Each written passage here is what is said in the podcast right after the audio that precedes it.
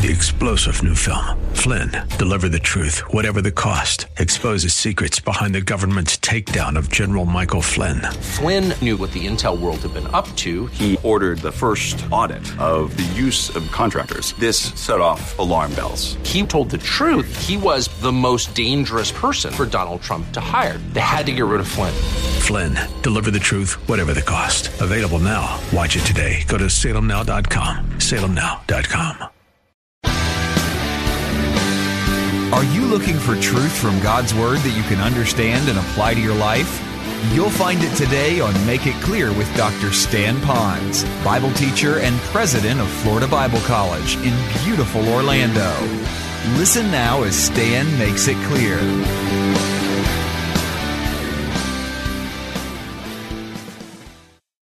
I believe that as I'm speaking to you this morning and those that might be listening on radio or on the internet, that you are in the midst of perhaps some problems. And maybe your problems are very severe. I made a list of some people that have had some problems of people that I know personally. Those that are wrestling with decisions of cancer. Those that are wondering about their mom and pop business and will it be able to be sustained while these big box stores begin to gobble them up. About people who have been trying faithfully and relentlessly to find work and they can't find work people that are struggling with their children, and particularly teenagers, that just seem to be way outside the box in their thinking and behavior. And so I look at those people and the problems that they might have, and they're struggling with them. And then for some of you that might be saying, I don't have any problems right now, well, I can assure you that you've either had some problems in the past or you're just around the corner from the next problem. And when I was in this portion of scripture, I was looking at my life, and, uh, you know, our life seems to be pretty good. We live in Hawaii. My wife's healthy. I'm healthy. Uh, today I still have a job, you know, that kind of thing. And as I'm looking at all of that, I'm thinking, why did the Lord lay this on my heart? Partly because as a shepherd of you people, and I'm around those that have problems, I love you, and I would do anything I can to take those problems away. But since I can't, and it's probably not the Lord's will, it is the Lord's will, though, that I would show you how that His ever loving arms will come around you during those problems to lift you up so that you can be spiritually sustained while you go through those problems. And so I'm here to help you, but maybe in the weeks and months to come that the Lord is preparing my heart and Carol's in my heart for a challenge that we might face. Now, problems can sometimes be divided into different categories. One problem is a problem that's just due to sin, whether it's sin in my life where I've made wrong choices and the consequences have brought horrific problems, or whether it's the sin in other people's lives and they've made wrong choices and therefore they have made decisions. Now the consequences have come upon me, such as a drunk driver that might hit us or something like that. And then there are just things in life that have not that much to do with sin necessarily, but just life. That life is thrown at us and we face those problems. And when we do, I want you to know that God loves you and He wraps His arms around you and He gives you a way to think. Well, I think there's probably no better place of Scripture than Romans chapter 8 to speak to us when we face these problems and how to think properly about those problems. We've already studied how we feel when we feel, I feel like I'm no good, maybe as a result of problems. And we learned that God says, no matter your problems, you are not condemned if you know Jesus Christ is your Savior.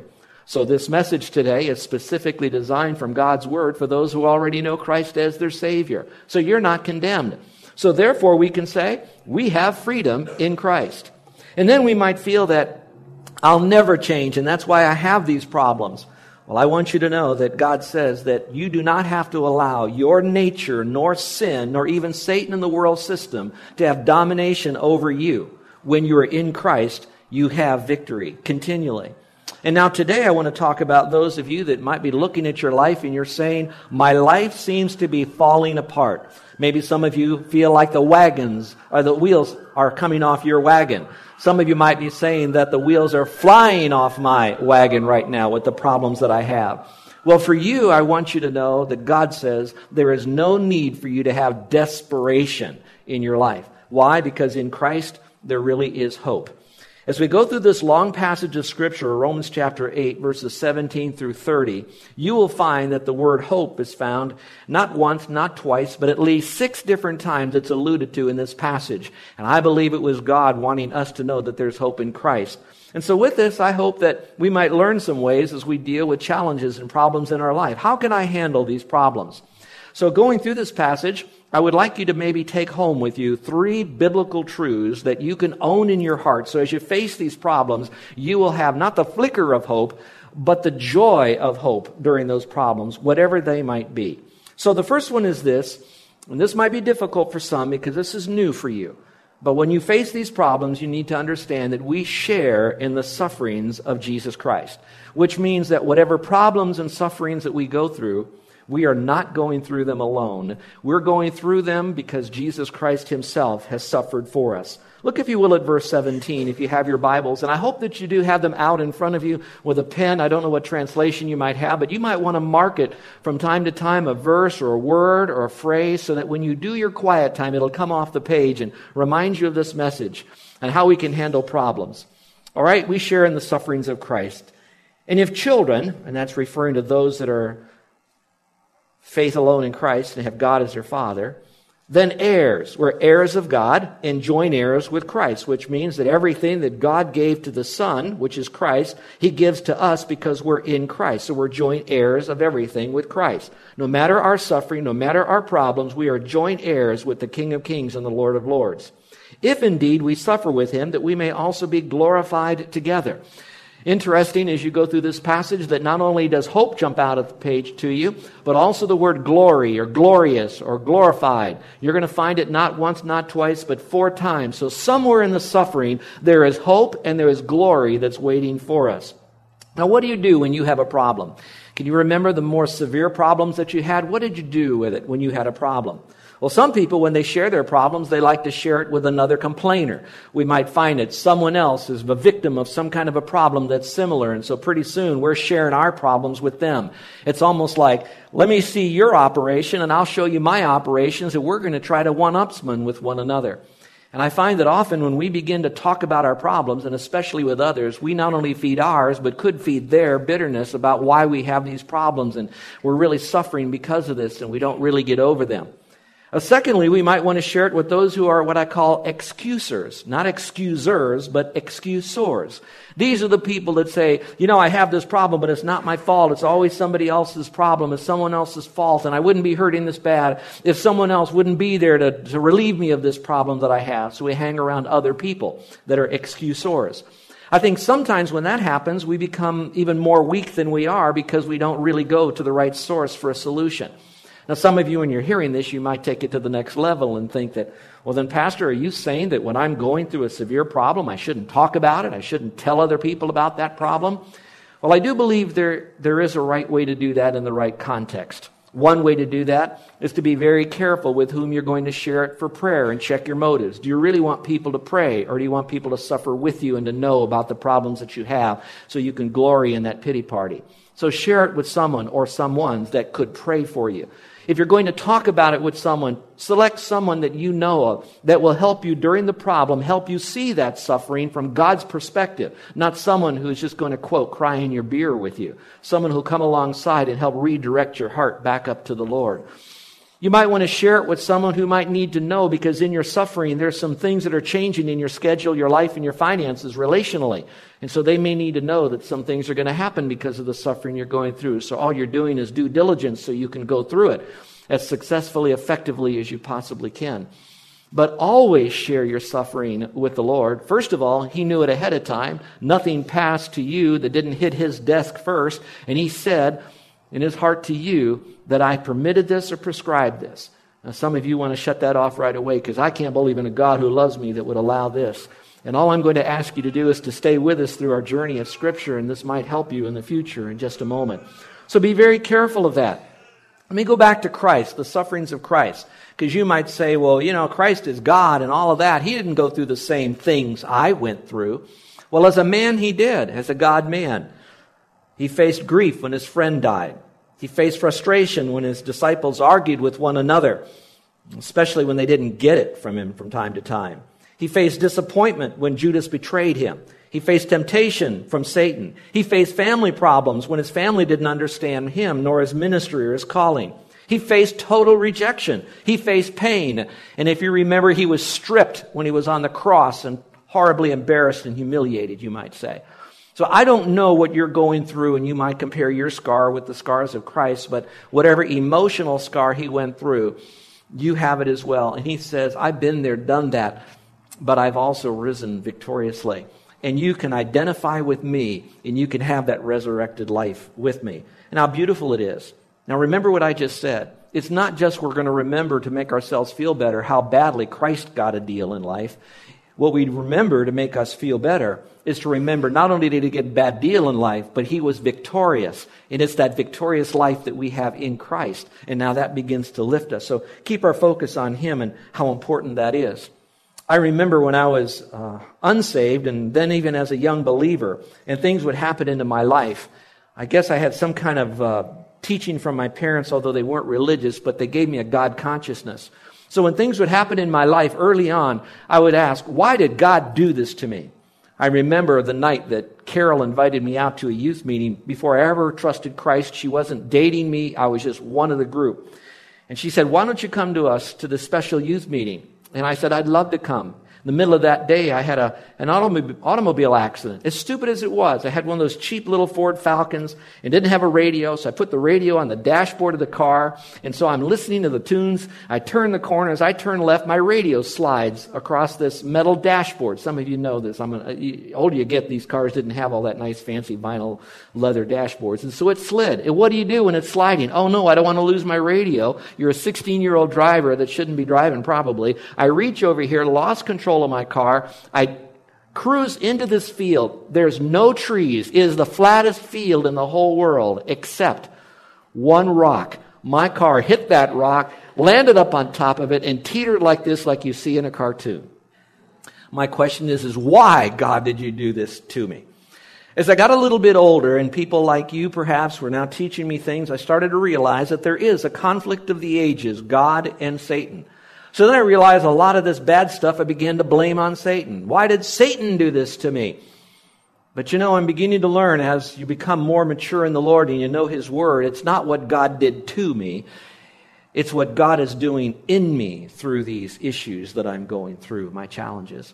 So maybe what we need to do is not look at God as someone who might be an enemy or someone who just wants to wield a, a hammer and a chisel that always wants to hit on us, but someone who says, I want to work inside of you because you are one of my children and I've got a wonderful plan for your life and this is all part of it. Plus, you have heaven to boot waiting for you.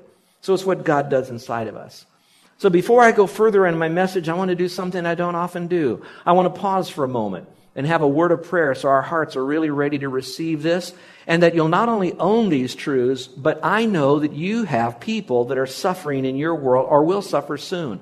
And you can come to them instead of giving them some tea and sympathy. You might be able to share with them God's word. So let's bow our heads and close our eyes and seek the Lord now as we go to our next point. Our gracious Heavenly Father, we want to take a moment to recognize that we really can't see this truth without the Holy Spirit revealing it to us. So we pray for his power and his wisdom, his insight. We pray that in each of our hearts that you would use your word in this time together to help us to see this truth. Maybe for the first time about our problems. Maybe for the first time about a particular problem that we're facing in life. Lord, we're certainly not here to make light of problems. There are many people that have severe problems right now, and we're not going to try to take away the pain or the suffering. We recognize it. But you know how weighty those problems are, and you know how terrible they can be. But Father, we pray that we could bring light to our problems through your word. So we're going to listen to your word and your spirit, and that somehow we could see them in light of truth. And so, Lord, we ask this so that when we leave here today, we'll be changed from the inside out because of and through the sufferings and then the antidote of the Word of God. In Jesus' name, amen. So, folks, one more time. When you go through the sufferings for just a moment, just realize we are we're sharing in the sufferings of Christ. And frankly, we could be in no greater company. Amen? All right, let's go to number two. Our present sufferings are not worthy to compare to our future glory. Our present sufferings are not worth comparing to our future glory. The last point, we talked about who do you share your problems with. Now you might look at your problems and you might ask this question What do I compare my problems to? You know, maybe there's some other problems that are out there, and all of us like to compare our problems with other people's problems, but there's some things wrong with that. So, again, I'll just speak quickly but briefly about my own personal opinion about um, support groups. I think support groups that people have, I'm not talking about small groups, I'm talking about support groups. I don't want to mention any names particularly. I think they have their place at times for certain people if they're done right and they're extremely biblical. They're not uh, socially done with the name of God thrown in there somewhere sprinkled, but deep from God's word. I think they're helpful for certain people for a certain time if it's done biblically. But at the same time, there's always a susceptibility that we become in that a codependent relationship where the group needs you and you need the group so much for the long haul. And it can be very, very, um, I don't want to say dangerous, but maybe it will not be as effective in the long haul for you. So, first of all, some of the problems with it is we can depend upon the pain of other people. When we begin sharing, whether it's out of a group or in that type of a group, and I'm not saying you shouldn't share, you already talked about that. But when you do, some of the dangers could be this that we now start sharing with that other person that particular problem. And by doing that, that gives us a momentary fix of feeling better. It's like having brain cancer with a headache and we load ourselves up with Tylenol so we numb the pain, but we don't really deal with the root issue that's inside. And we need to be very, very careful of that. Sometimes that could be very wrong because it's almost like I've got some problems, but I'll feel better if I'm around someone else who has worse problems than me. So I'm so thankful that that other person has a worse problem than I have. So it's almost like relishing in their problems that are more, more severe than ours. Their pain is more extensive than ours, and that makes us feel better. And let me tell you, there are some real problems that are out there. Let me read one to you that I picked up recently. Some of you might have already heard about this as well. Let me read this to you. You think you got problems? Karen Perry of Apache Junction, Arizona, has experienced a series of struggles in her recent years, but she's described as a selfless individual. She's a divorcee trying to raise three children. Morgan Perry, who's nine, was diagnosed with epilepsy and faced multiple brain surgeries. Luke Perry, not the actor, six, had autism.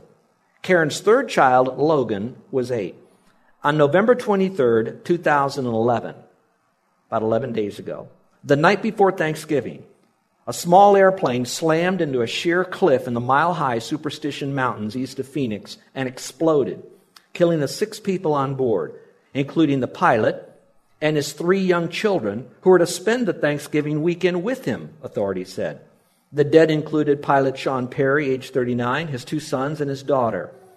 Their father lived in Safford in southeastern Arizona and owned a small aviation business there. He had flown to the Phoenix suburb of Mesa with another pilot, Russell Hardy, age 31, who co owned the company, and a mechanic, Joseph Hardwick, age 22, who was to be married on December 16th. That's a week from this coming Friday. The father came to pick up the children for Thanksgiving when the plane crashed only a few hundred feet from the top of the mountain.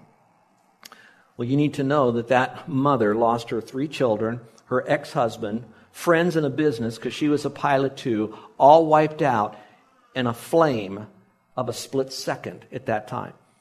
Now, when you hear something like that, and my heart really goes out, I, have carried this for a while about this family and her particularly. Your problems don't seem as bad, do they?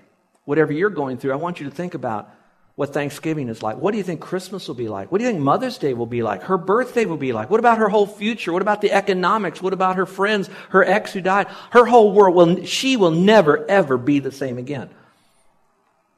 There is one woman who desperately needs Jesus Christ and to know him intimately and personally and the sufferings that he went through for her. Now, most of you will agree with that, but here's where I want to make my point.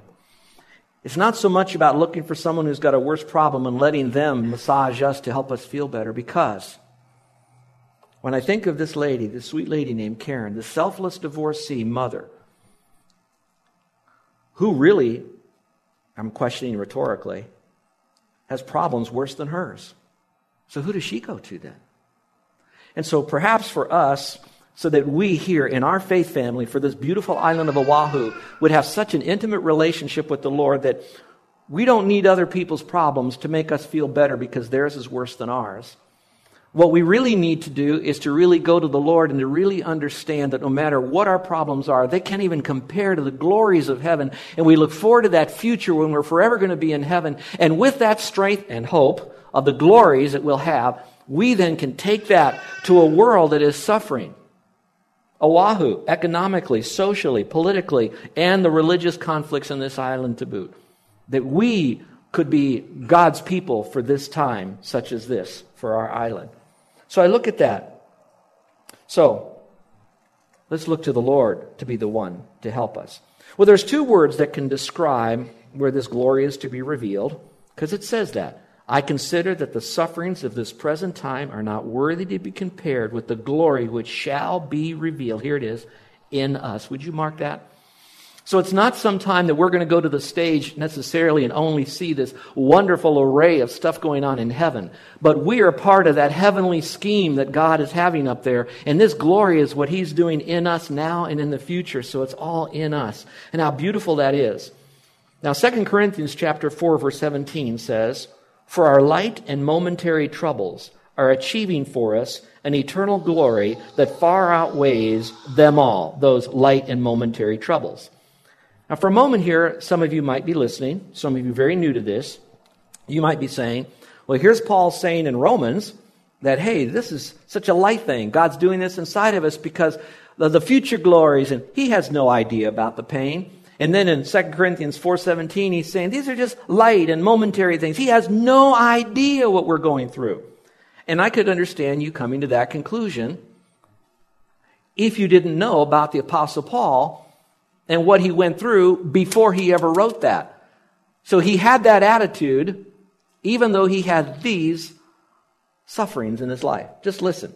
2 Corinthians, same book, not Romans, but 2 Corinthians, chapter 11. He says this in labors more abundant, referring to himself, in stripes above measure, in prisons more frequently, in deaths often. From the Jews, five times I received 40 stripes minus one.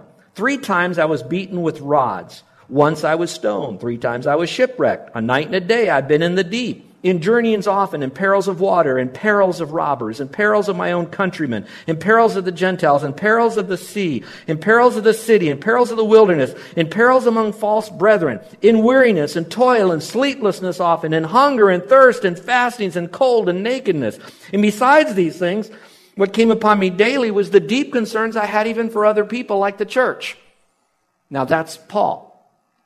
And yet he was the one that could still write what I just read to you a few moments ago. But staying in the same context of 2 Corinthians, now moving to chapter 12, he says this. Carrying all of those sufferings, he says, Therefore, most gladly, I would rather boast in mine infirmities or sufferings, that the power of Christ may rest upon me. Therefore, now this is huge. And I'm wondering if we have anyone here that could say this authentically. He says, Therefore, I take pleasure in my infirmities, in reproaches, in needs, in persecutions, in distresses, in my sufferings.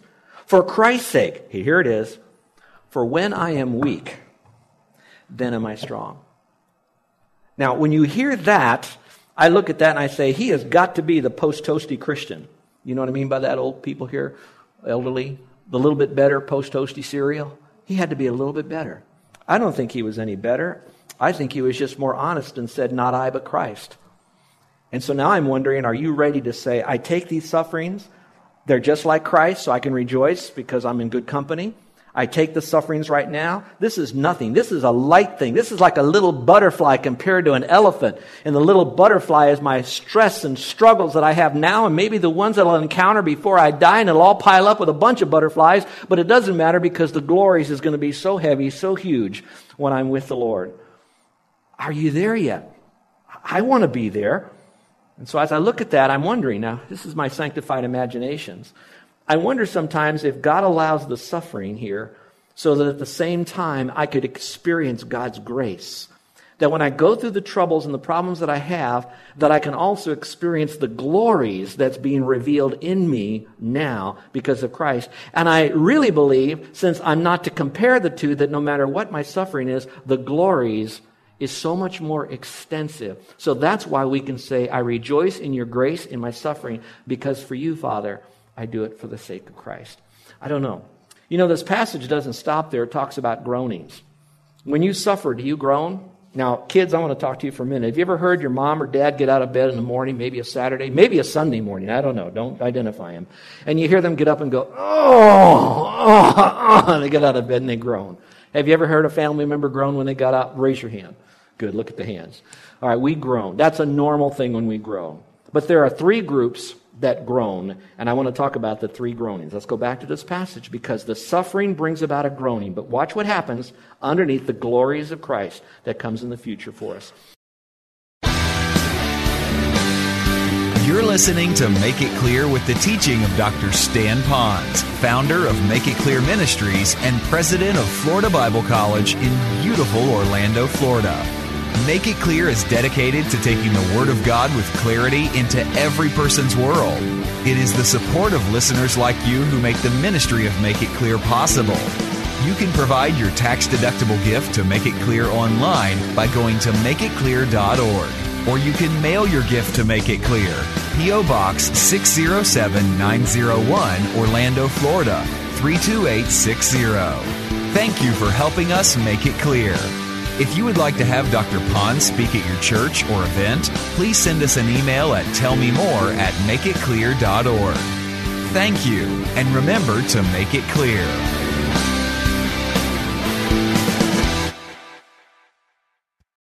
Three star general Michael J. Flynn, head of the Pentagon Intelligence Agency, knew all the government's dirty secrets. He was one of the most respected generals in the military. Flynn knew what the intel world had been up to. He understood its funding. He ordered the first audit of the use of contractors. This set off alarm bells.